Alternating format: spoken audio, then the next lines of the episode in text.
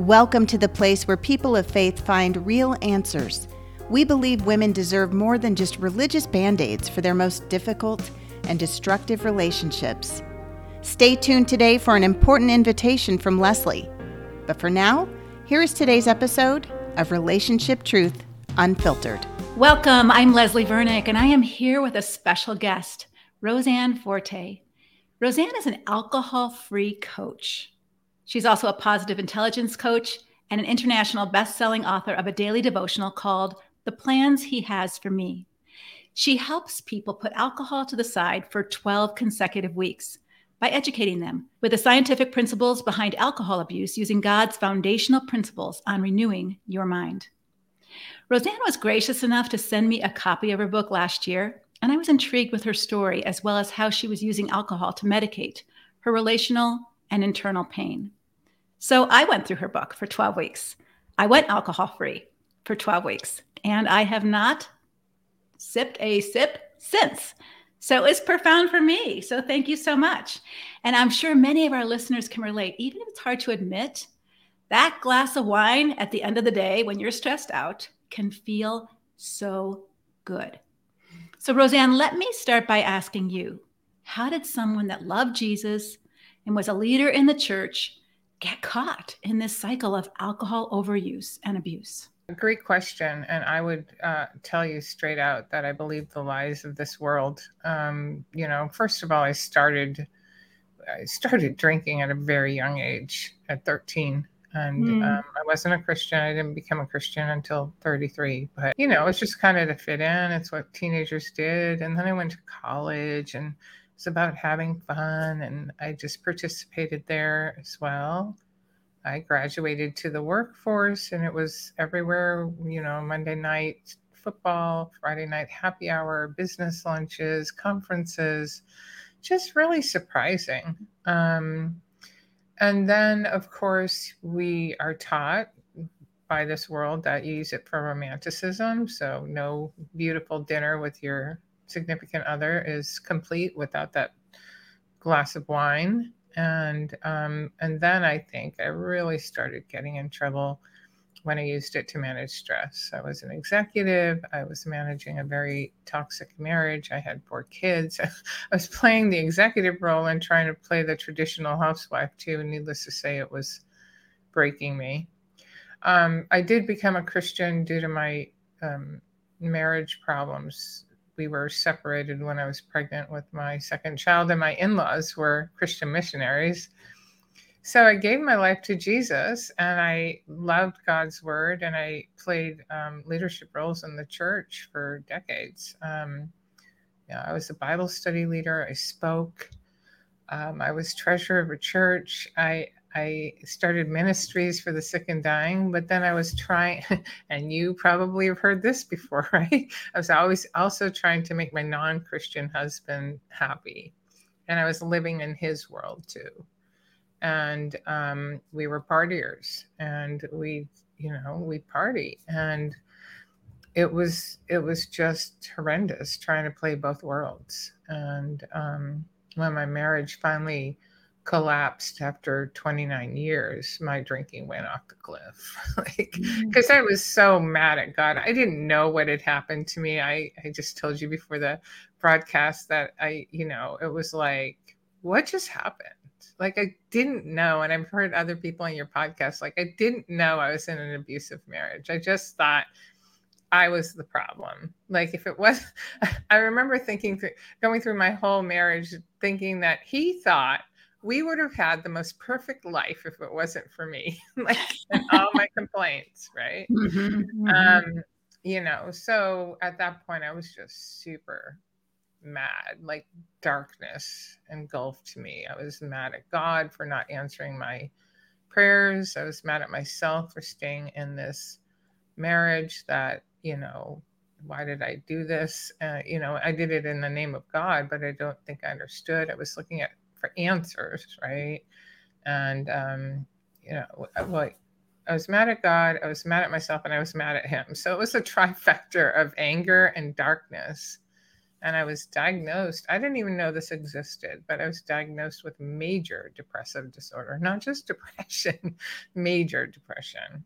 Yeah. So you know, Rose Ann, I think that's so typical. Actually, when I wrote my book on depression for women, back before I ever wrote the book on emotionally destructive marriages, one of the things that woke me up to this whole problem of destructive marriages is when I was counseling and working with women who were depressed. And then when I was speaking around the United States, I would say, Well, I'm writing this book on depression. What do you think is the number one problem that's causing your depression? Hands down, hands down, with from the women I counseled to the women I spoke to, um, it was marriage, unhappy, destructive marriage, and you feel trapped and you don't know what to do, and there were no answers. And these women were suffering major clinical, serious mental health issues because. Right they didn't know what to do. And the best solution the church gave was to pray and go to counseling for depression. And sometimes you're allowed to take antidepressants, but they don't solve your problem. They might numb you out so that you can have sex with your husband. I had a client who was on antidepressants, Xanax, and would have to drink a couple of shots of vodka every night in order to be able to be intimate with her husband. Because right. if she didn't kind of knock herself out, she would feel so used and objectified. She just felt like a piece of meat and she just couldn't stand it. And so, what answers do we give women? And we haven't, hadn't. And so that's when I began to really do my work on the emotionally destructive marriage. Like, what's it doing? It's destroying you. Um, but women are using alcohol to cope and to make do and to numb out. And that was your story, huh? I completely lost sight of who I was. like I completely lost sight. And thank God today I can look back and go, oh, the, now I remember this girl, this happy go lucky, productive person, the, the person that God created me to be. But I didn't. I didn't find that person until I did two things heal from the destructive marriage and the lies and get rid of alcohol. And I will tell you in terms of the counseling thing, I definitely I invested a lot of money in um, in therapy, and I needed it, but I I didn't realize the extent of how much alcohol was causing the problems that I was talking about in the therapy. Mm-hmm. and I didn't admit. I don't know if people do that. Like I did not. I was not going to tell my therapist or my pastor that I had an alcohol issue. Yeah, people don't and, even tell their doctor. It's shameful. Oh, I hid it. I hid it because when I was oh just 26 years old, I went to the doctors and um the you know the doctor always asks like how much do you drink? And I'm like, oh, about 10 drinks a week. And she went, oh, and I was like, what? How do you do that? Like Monday night football, Friday night, Saturday night, I'm single, like four drinks a night. That's not a big, I never, I never told the truth again when you were still married, Rose Ann, did you ever try to stop drinking alcohol? Did did that cross your mind to that that several might be part times. of the problem? Yeah, several times, and that's that's kind of you know it's part and parcel of driving your like I call it mental gymnastics. Um, only after five, only on the weekends, only with other people, only on holidays, only on Valentine's Day, right? Um, and you know you try and put these parameters around it and you're not successful and it was funny in our marriage he was fine with my drinking when he was drinking but he was not fine with my drinking when he wasn't drinking so mm.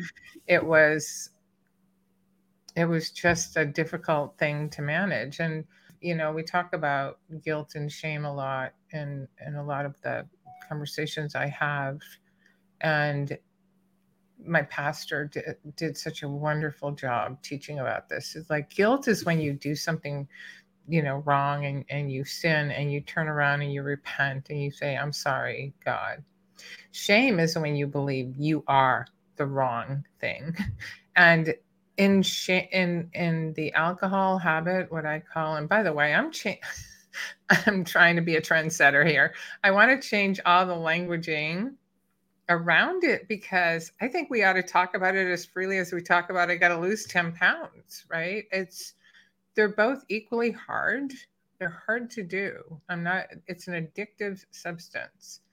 And um, I, I just don't, I, when I had the problem, I would not because you, you understand more than anybody in the world the psychology of a person that's in a toxic relationship. You're already feeling like you are the massive, a massive loser, a massive problem. The last thing you want to do is tell your spouse, I'm going to AA because I really am the problem. right. Right. I, th- no way. And I'm not adding this already horrible piece like self esteem and adding a name to it because I just don't identify with that spiritually. I just don't think that we're supposed to be identified by our sin. Like, and I know AA has saved so many lives. And so I don't want to take that away from them, but I just want a different approach because I could have gone maybe 10 more years before I slammed into the brick wall that would have said, I have no other options but to go here. And I think that is what AA is for many mm-hmm. people anyway. It's when you're court ordered, your marriage is on the line, you've gotten a diagnosis, you know, but a lot of people get caught in this well before they hit a brick wall. They just know it's affecting their life. So, what was your moment where you said, I got to get a grip? I'm going to just answer. I just want to say one thing, and that's a good question. I don't use alcoholic, recovery, or sober only because they lead the mind to, oh, you're one of those. And mm-hmm. I don't. So I just say I want to be alcohol free mm-hmm. because it's a better way, way to live. Mm-hmm. So there is a moment for everyone where they go, okay, enough is enough. And that moment for me was when COVID came in. And luckily, I, you know, I could have gone one of two ways. Um, and I, I was getting healthier. I wanted something better for myself. I trusted God had a plan, but the guilt and shame that went along with the drinking was just horrendous. And I just couldn't get control of it. So I saw, you know, we all remember those uh, pictures of Italy where they're throwing body bags and trucks and they can't mm-hmm. keep up with the body bags. And excessive alcohol use depresses your immune system and your lung function, two things which you really need to survive COVID. So that scared me enough to go, I quit, I quit.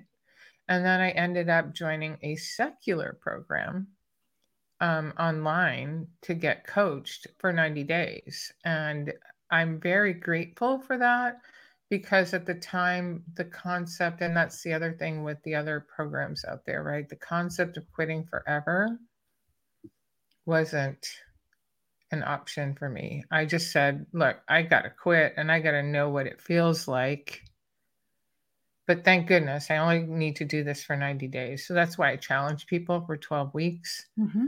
um, because the mind has a hard time conceiving forever and I well, want... I, I, think that was brilliant because when I got your book, I thought, oh, I wonder if I could do. I mean, and I didn't drink that much, but I thought, I wonder if I could do it for 90 days, because I noticed that after COVID, I had increased my dependence, not totally, but you know, when you felt stressed out, you felt entitled. Sort of like right. I used to eat ice cream, which I didn't eat anymore.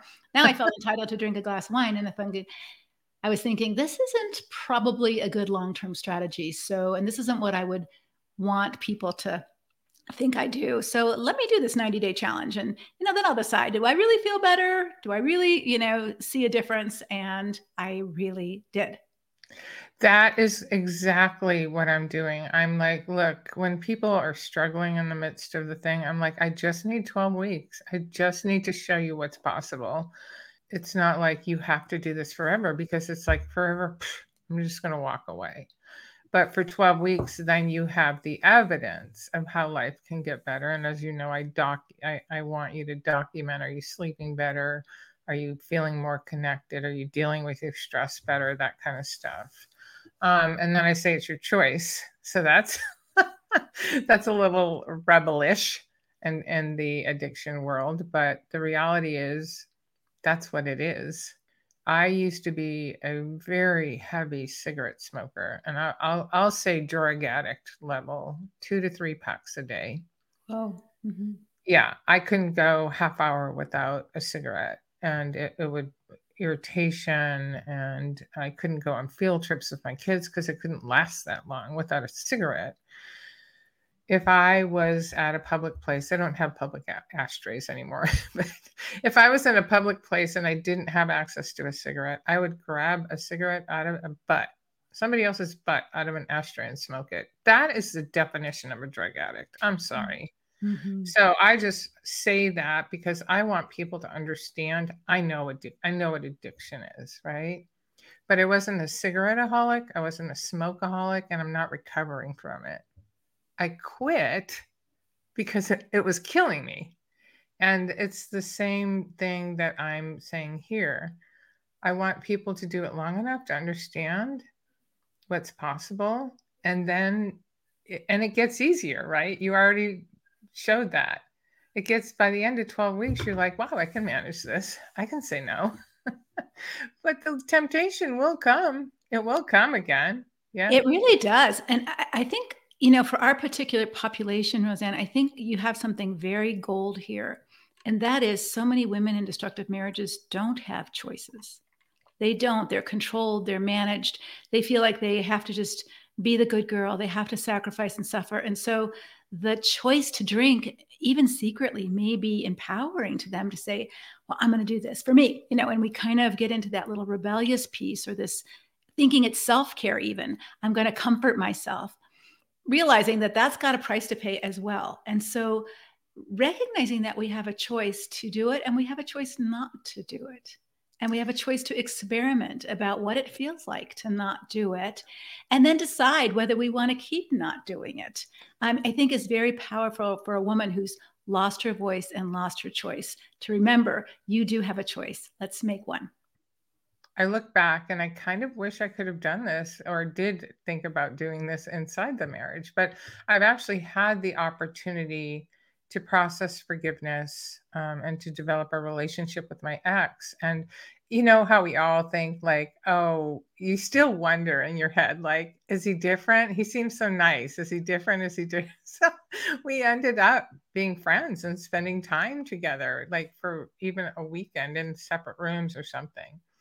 And it it was so cool for me to look through the lens of a healthy human being and go, oh my gosh, how did I deal with that? Like, but with clarity, right? And I just would challenge people to choose this because one, you will feel like less of a victim, you know, um, you will be empowered when you do this because when you can do something that is this, it is a challenge. I'm not going to lie, it's a challenge, but it's, it's kind of once you're done it, um, it's like, okay, what's next, God?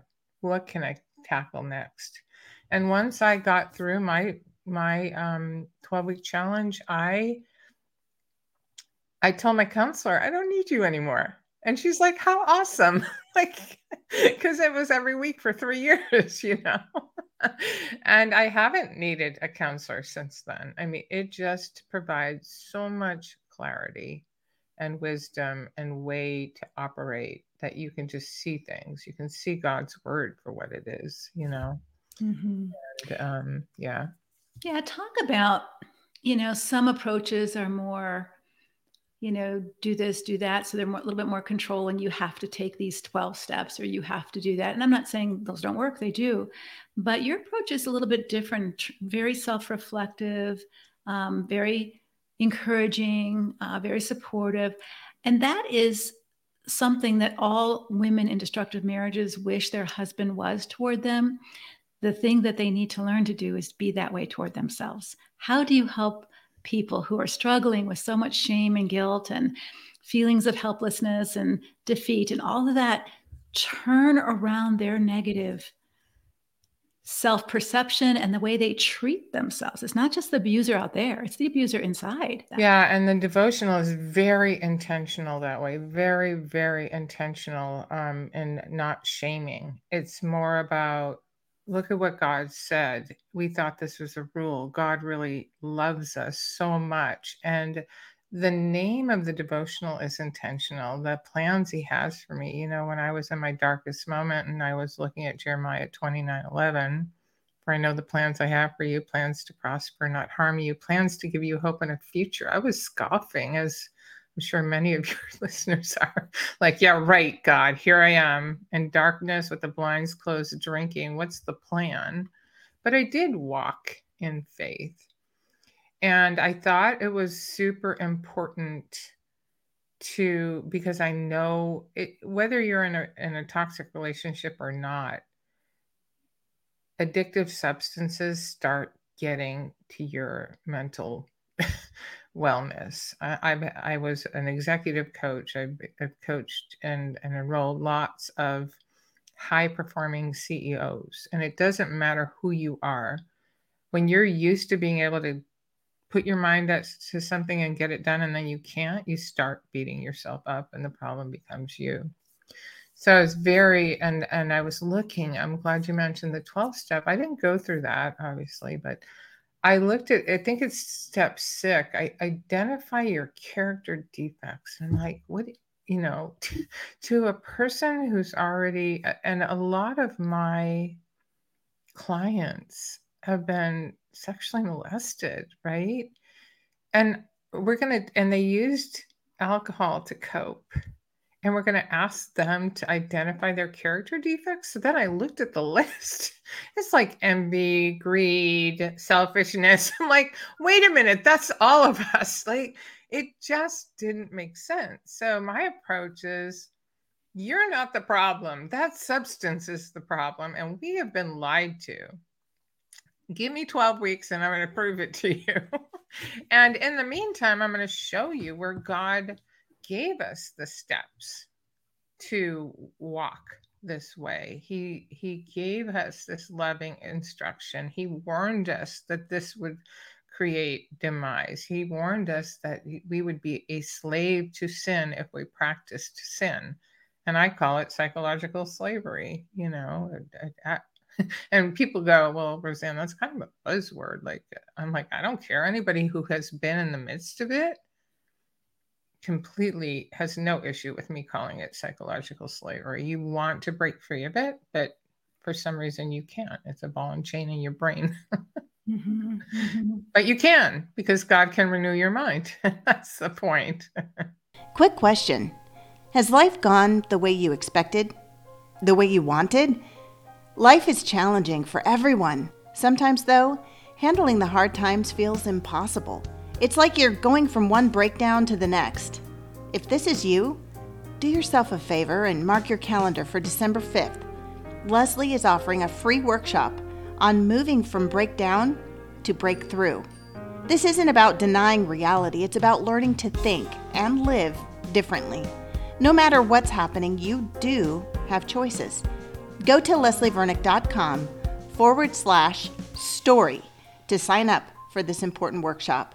That's leslievernick.com forward slash story. You talk a lot about forgiveness, not just of other people, but also of yourself. Why is that so critical to healing? When he wipes the slate clean, it means he remembers no more. And there's scripture to support that. If we continue to focus on something we did in the past, we cannot experience what God has planned for the future.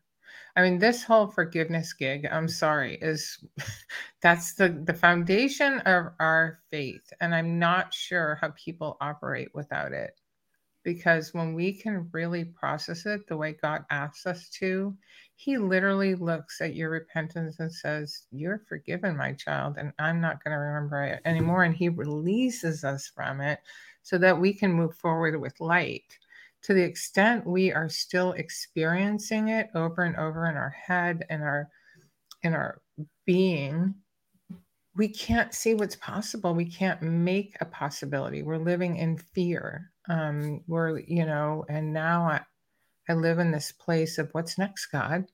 What's next? And that's where god wants you to be because that that allows you to show the light that he intends. When we accept Jesus, we have the Holy Spirit, but we can dampen it you know, dampen that light and hide it by focusing by not processing the forgiveness that is available to us. Hopefully that helped. yeah, I think there's a lot of misteaching and confusion on the whole area of forgiveness. So I'd like to just unpack that a bit for our listeners because forgiving, we as human beings aren't capable of totally forgetting. Even mm-hmm. Paul says, you know, I forget what lays behind, lies behind, and I press on forward. That's what you're talking about. It's not that he has amnesia about no. what lays behind, but it doesn't keep triggering him into shame. And I think that's really important because even Paul says, hey, if anyone was a sinner, it was me. I was the chief of the sinners. So it's not like he forgot what he did. He knew what he did, but he was so focused on what God did for him that that no longer triggered him into a shame attack into I, a, I can't do it. I'm nobody. Look what look how i ruined my life and everybody else's life and how could god possibly it didn't go there anymore. That trigger of shame and self-hatred and all that was broken even though he didn't forget technically the facts of what he did. He knew that they were still there and he could even talk about it but not with the emotional overload of that shame and guilt so that's one piece of forgiveness. And I and I had an interesting insight, Rose Ann, recently when I was reading through one of the gospels, I think it was Mark or Luke, same story. Jesus is going to the cross and he's being abused. And when you said forgiveness is the bedrock of our faith, when Jesus says, forgive them for they know what not what they do. Like I, I stopped and I said, Why, Lord, did Jesus forgive them? He wasn't going to have a relationship with them, he didn't know them, they weren't going to have a conversation after this he, he was just going to the cross. Why did he say that? And why was that important for us to know? And I think as God spoke to me in his Holy Spirit, he said, because Jesus wanted to go to the cross with a pure heart. He couldn't hold that unforgiveness and be our sinless redeemer. Right. And so that's part of our journey of humanity. How do we let God create justice for the oppressor, for the abuser, for the person who harmed us? um, how do we keep our side of the street clean internally so that we're not encumbered by the shame of our own sin or the hatred and anger at someone else's sin toward us, which is normal human reactions. Right. And I do appreciate you clarifying that because forgetting is not part of forgiving. And I I'm gonna make sure I my language is, is, is right because as a matter of fact, in order to make conscious choices moving forward, we must remember the mistakes of our past, right? There's a movie that will play out involving sin when we choose alcohol and drunkenness. And so it's not about forgetting. We need to learn from our mistakes and our sin, but you've nailed it. It's not about the shame, it's about remembering. And I like I like what you said too about Paul. You know, he's he always reminds us of who he used to be, um, but he doesn't. He forgets about the past and pushes forward. Yeah, mm-hmm. perfect. Yeah, one of the things that we talk about in our group, and I'd love you to chime in on this. You know, we talk about healthy self care so I was the kind of romantic um, wine drinker. So we would go to dinner, and dinner didn't feel like I still don't like going out to eat as much as I used to because dinner was associated with, oh, we're going to try a new wine, or we're going to get something that we would never buy, you know, and try something. And giving that up was like, oh, it doesn't seem as fun anymore because, and it still feels that way, but I don't do it because the change I felt was in the middle of the night, I would have terrible heart palpitations. Mm. So I knew I didn't know if I was getting just old or something was wrong with my heart. But when I did that 90 day challenge, I didn't have that anymore. Yeah. And so I thought, and hopefully oh. you document it. Well, you must have documented because you remember it. yeah, like duh, it's the alcohol. you know? Yeah. I never associated that. So I thought, oh, it was those two glasses of wine I drank at dinner. That's why I'm having these things. So I think it's so important for us to understand what healthy self care is and not feel selfish about it, because what we've substituted for healthy self care is comfort. Mm-hmm. And comfort comes in a glass of wine, it comes in a bowl of ice cream, it comes in shopping on the internet, it comes in something that brings a negative consequence. Right. You know, it feels good in the moment. And then in the long run, it hurts our body, it hurts our testimony, it may hurt our bank account, it may hurt our health. And the thing it may hurt the most is our integrity Mhm. because we may act out in ways or do stuff that we are ashamed of later. Absolutely, absolutely. And I, I think you're right. We're looking for the, I mean, that's what our society teaches, you know, be happy now. and I think that you need to have a continuous vision on who God wants you to be. Um, you know, He accepts us right where we are today. We don't have to change a thing, but there's just this continuous learning and growing and walking with Him.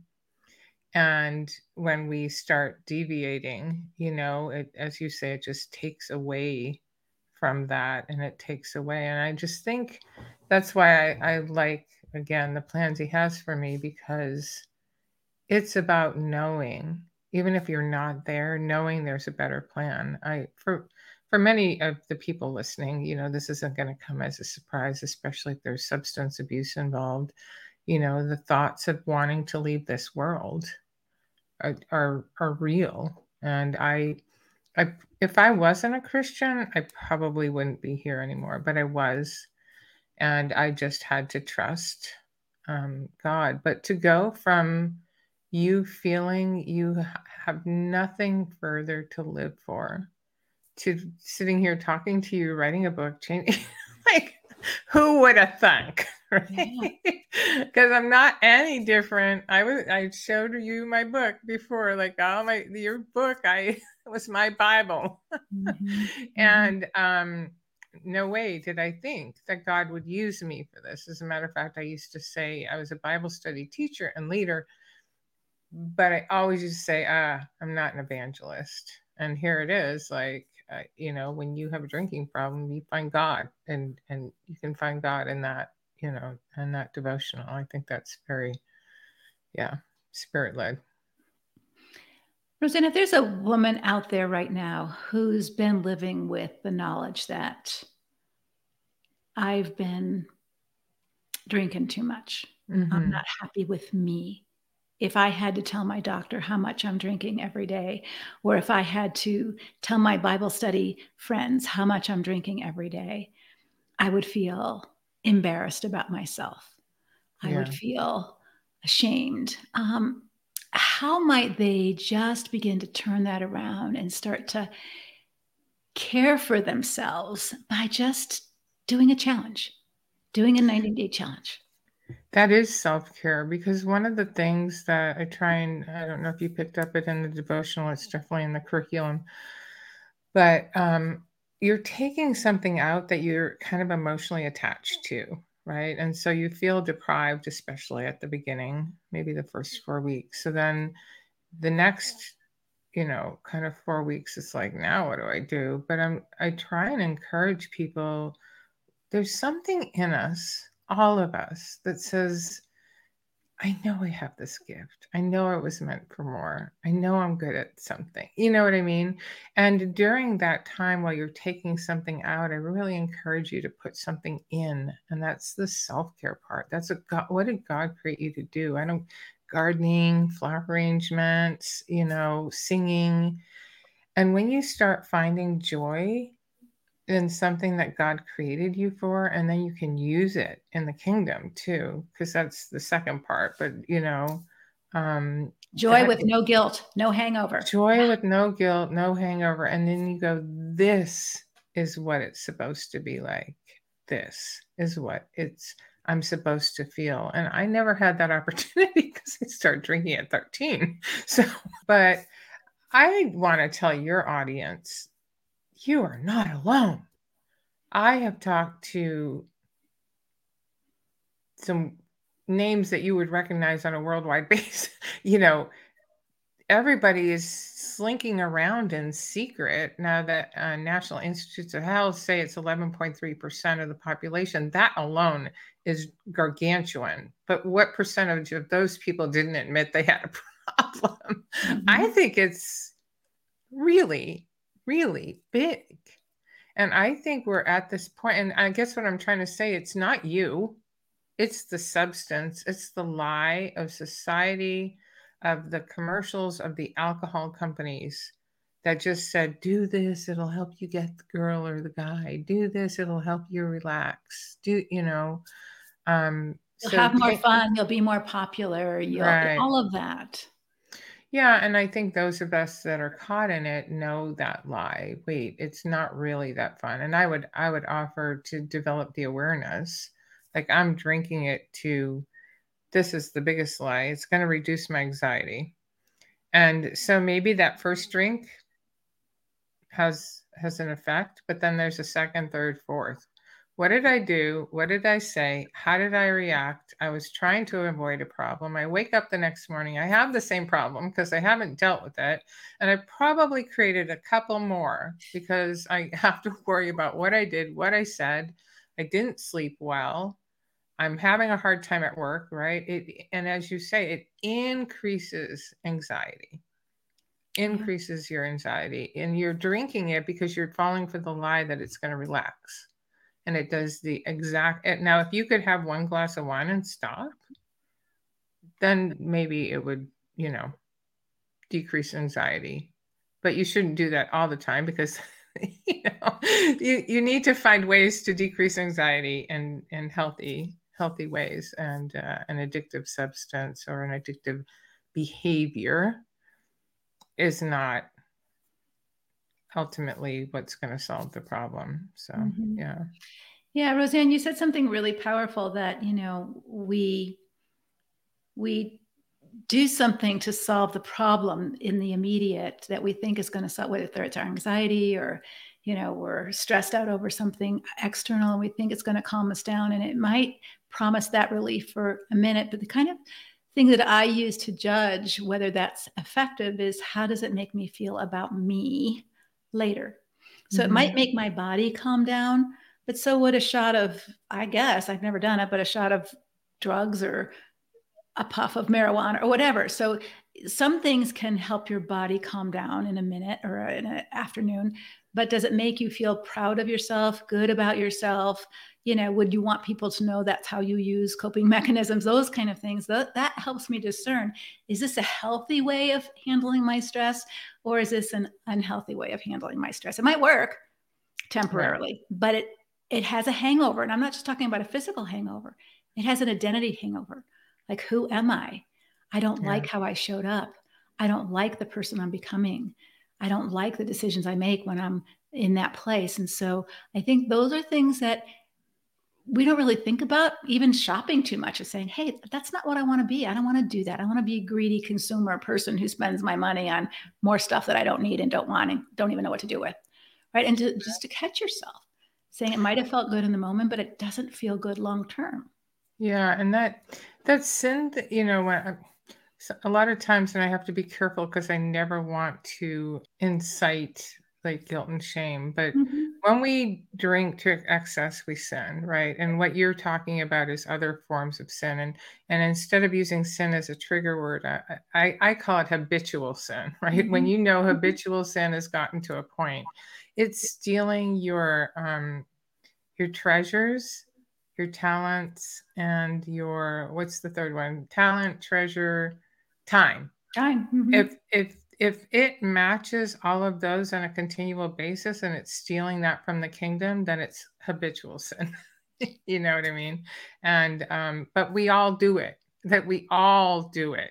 Yeah. And I never thought of it that way. I never thought of drinking that way. Um, but now that I'm reflective and understand how I used it and what it stole from me, what it stole from me in in following God, then I can confidently label it that. I, mm-hmm.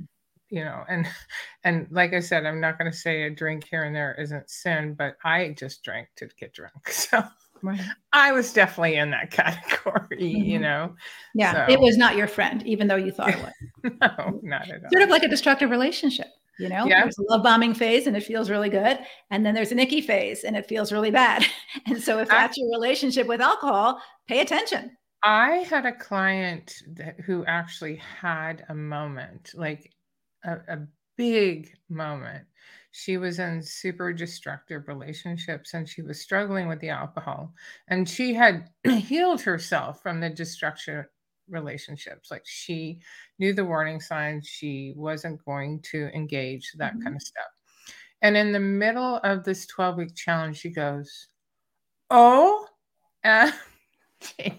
she goes, This is just like I'm treating this just like my exes. like this is not good. It's it's like this love affair with this thing that's super toxic to me. It looks the same. Yeah. Yeah. And I do understand what you're you're saying because I did the same thing. It was something I could control.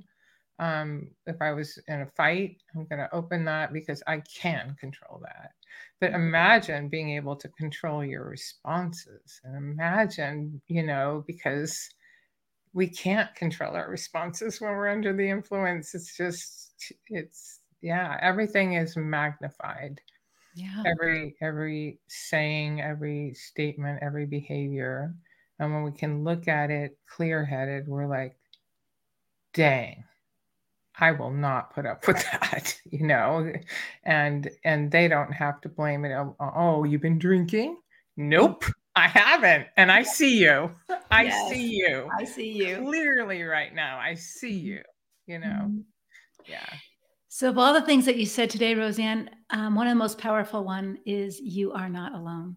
I know mm-hmm. there are women who are listening to this who totally get what we're saying you are there, you've been there. It's a shameful thing to admit. It's a shameful thing to reach out for help for sure. I understand that. So I'm going to issue a challenge here. What might be possible for you mm-hmm. if you took Rose Ann's 90 day challenge to go alcohol free and just notice what's the difference in how I feel, how I sleep, my mood, how I handle my problems, how I handle my relationships, and also who I am. At the end of 90 days, if you don't feel it's made a big difference in your life and you, mm-hmm. then you can certainly go back to doing what you're doing. But you might discover, as I did, that wow, I kind of actually like myself better. Yes, I feel a little sad when I go out to eat and I can't, or I can't, I can't, I don't choose to order wine anymore. Um, I still feel a little sad at that moment and it's not as fun but I feel so much better every other day of the week that I'm not willing to give that good feeling up for a moment of pleasure at the restaurant. Right. So I'll find my mm. pleasure somewhere else. And I think this is that, but I didn't notice that until I noticed it. So, what might be possible for you if you took that 90 day challenge and downloaded her book from Amazon, or she maybe she can get it. You can get it at your website. Rose Ann, what's your website? Yeah. So www.theplansihasforme.com, and um, you can get access to the book there. There's a link, but also if you click the red button, you'll get flashcards that'll give you 20 different things you can say in social situations when you're choosing not to drink, yeah. because that's part of the hardest thing. Mm-hmm. Is you know is what do you say? And so I have really positive things and responses that you can say in social situations at dinner, you know, and mm-hmm. and whatever situation you just choose not to drink. And also if you get the book, I'm it gives you access to private Facebook and I'm in there helping people who want to give it a go and answering questions if they have any. Wonderful. Well, thank you so much. So, Rose Ann, would you be willing to pray for our listeners before we go? Oh, I'd love to. Heavenly Father, um, thank you uh, for for who you are and how much you love. Thank you for the gift of forgiveness, the gift of understanding what that means to forgive ourselves and to love ourselves the way you love us, and to ask us to forgive others so that we can create a space to move forward and see what's possible, see what plan you have in store for me. Father, I just pray for these women who are listening and struggling with the substance abuse. I, I pray that you would give them the awareness and um, the hope that they need to be brave enough and challenge themselves to this 12 week challenge of alcohol freedom to see what's possible, to see what your plan is, and to understand your word so much more clearly. Thank you, Father, for these women. And um, I just pray that they follow your calling. In Jesus' name, amen. Amen. Thank you so much for being on our podcast. Oh, thank you so much for having me. It's just an honor. Thank you for taking the time to listen to this podcast. Leslie and I want to encourage you to set aside just a little more time on December 5th, either noon or 7:30 Eastern, for a free workshop where she will teach you how to move from living in breakdown to experiencing breakthrough. Even in the midst of difficult relationships and brutal circumstances, you have choices. Make the first one now by going to leslievernick.com forward slash story to reserve your spot at this workshop. It will make a difference in your life. Until next time, may God bless all of your relationships with Him, with yourself, and with others.